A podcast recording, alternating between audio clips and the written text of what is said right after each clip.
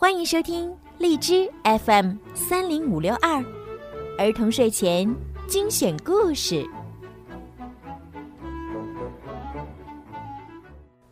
亲爱的小耳朵们，你们好，欢迎收听并关注公众号“儿童睡前精选故事”，我是小鱼姐姐。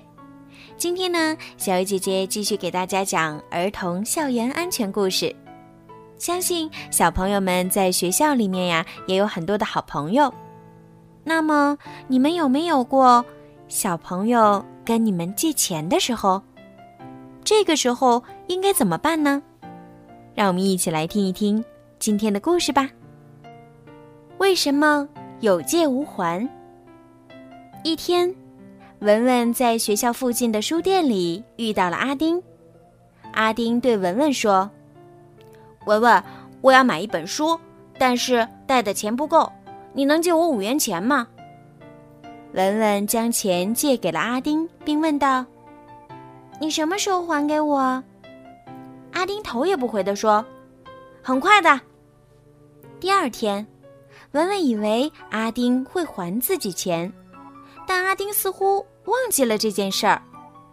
文文想提醒阿丁。又觉得刚刚把钱借给人家就往回要，是不是太小气了？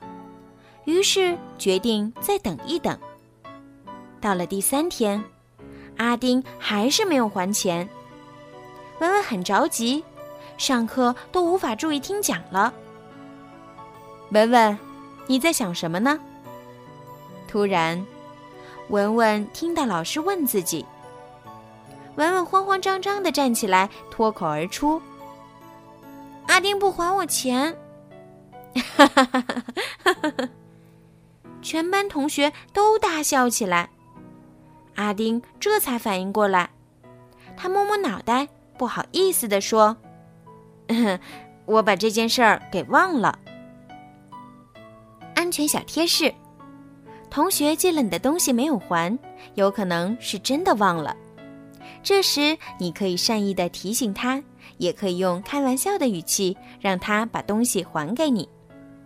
在你提醒了同学之后，如果他仍然没有归还物品的意思，你就要明确自己的态度，告诉他限期归还。如果连警告都没有用，你就要把这件事儿告诉老师或者家长，请他们来帮助你。好啦。今天的故事就讲到这儿啦。如果你们有什么想听的故事，或者想对小鱼姐姐说的话，可以搜索“儿童睡前精选故事”的公众号，然后给我留言。